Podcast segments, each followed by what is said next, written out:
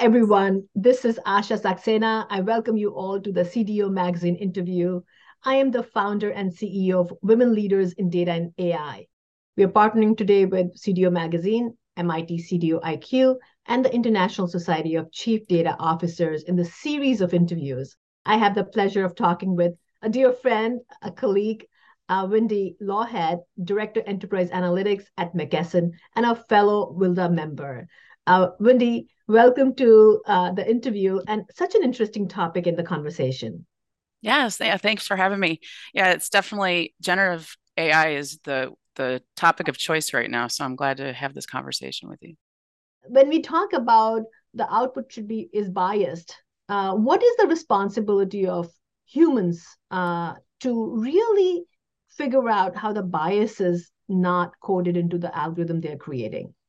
Yeah, so it becomes an issue when you're starting to target, let's say, particular customers or markets. And when you have a model, it requires um, it requires a thorough understanding of what kind of data is going into building that model. And if that data isn't comprehensive and inclusive of all different, you know, aspects of whatever problem you're trying to solve it can be biased. And so that's a problem because you might be you know excluding certain groups of people from your marketing campaigns which need to be included and it can be harmful you know if you're talking about issuing business loans or you know personal loans or anything that has to do with you know whether or not there's an approval process it can be a problem. And so it's a responsibility of an organization to know what data goes into a model and to be able to explain why that model chose this particular group of customers maybe to market to you for whatever business problem you're trying to address. So, and you know, uh, uh, Microsoft, you know, I'm, I'm so glad that Microsoft, uh, an organization, cre- invested in Open AI to really invest and see how it can be com- AI can be commercialized.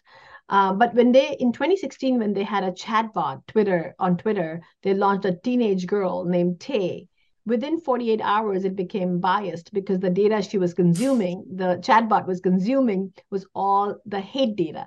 And she basically very quickly um, exponentially started becoming a very hateful person or hateful digital person on uh, twitter. And uh, they had to take the the bot down because they realized that the algorithm really was producing the negative uh, sentiment instead of really looking at more more um, unbiased data that was fed into Twitter.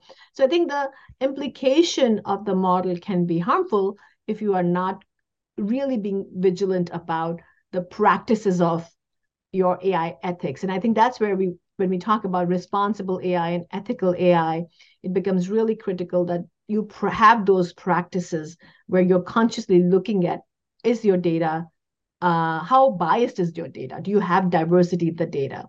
And I always say that uh, we live in the world which is biased. The internet is biased. So when you build the algorithm, it's giving you that output is the garbage in, garbage out.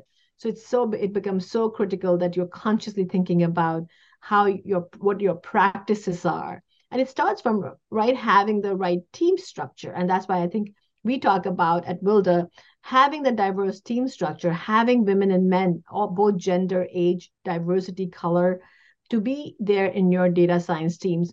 Uh, Wendy, you are the leader in your organization for enterprise analytics. What practices have you personally um, implemented which you think would help your organization have the right ethics and responsible AI practices? Well, everything you're speaking to about having a diverse team is like I practice it.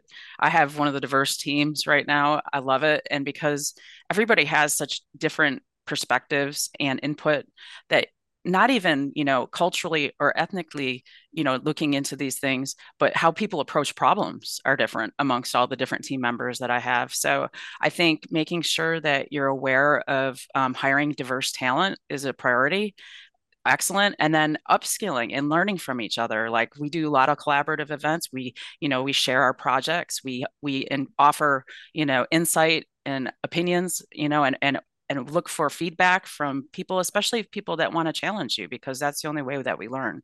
So mm-hmm. I think the diversity with your team and then being able to learn together in a psychologically safe environment where they're allowed to experiment and they can like try and take risks without worry about repercussion. It helps with innovation. It helps with like moving, you know, things forward or projects. Or so it, that's that would be my recommendation. to Anybody who is leading his team. And, you know, I, I I like what you're saying because I think uh, the first, very first step is I mean, you can clean the data, you can create synthetic data, you can try to look at the data and create diverse data. But if you don't have the diverse team with the diverse thought process, and if you're not listening to that team, then you might miss out on building the right model. And I think as we build the right model, and also giving the feedback loop is re- really important, and making sure that the models you're bu- building have the right feedback loop. Um, so the, the whole uh, buzz about generative AI. Do you see organization using that when we start talking about application? How how viable you think generative AI could be in real business use cases?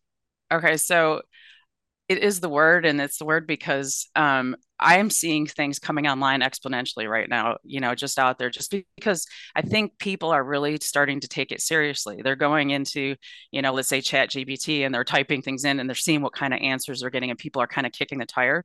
But in terms of business you know companies are out there already you know reaching out to their internal you know leaders and asking them hey how can we incorporate this into you know our business and how can it make our jobs easier you know to deliver products to our customers so um, one of the most interesting things i just heard was you know microsoft microsoft's looking for ways to really help build um, you know real great products for people who are trying to deliver value. And so to me, I'm thinking, okay, chat gpt everybody comes in and they have they enter in their own questions and that doesn't consider anything to do with what the audience is where the model that they're working on with microsoft considers all of your internal business documents and everything through like the 365 and i thought that was pretty powerful because you can go now possibly and say, hey, can you build me a presentation, a 10 slides presentation about this particular project, which they might have access to. And that model might like provides you just a simple template to get started. And I was like, wow, I could use that. It's like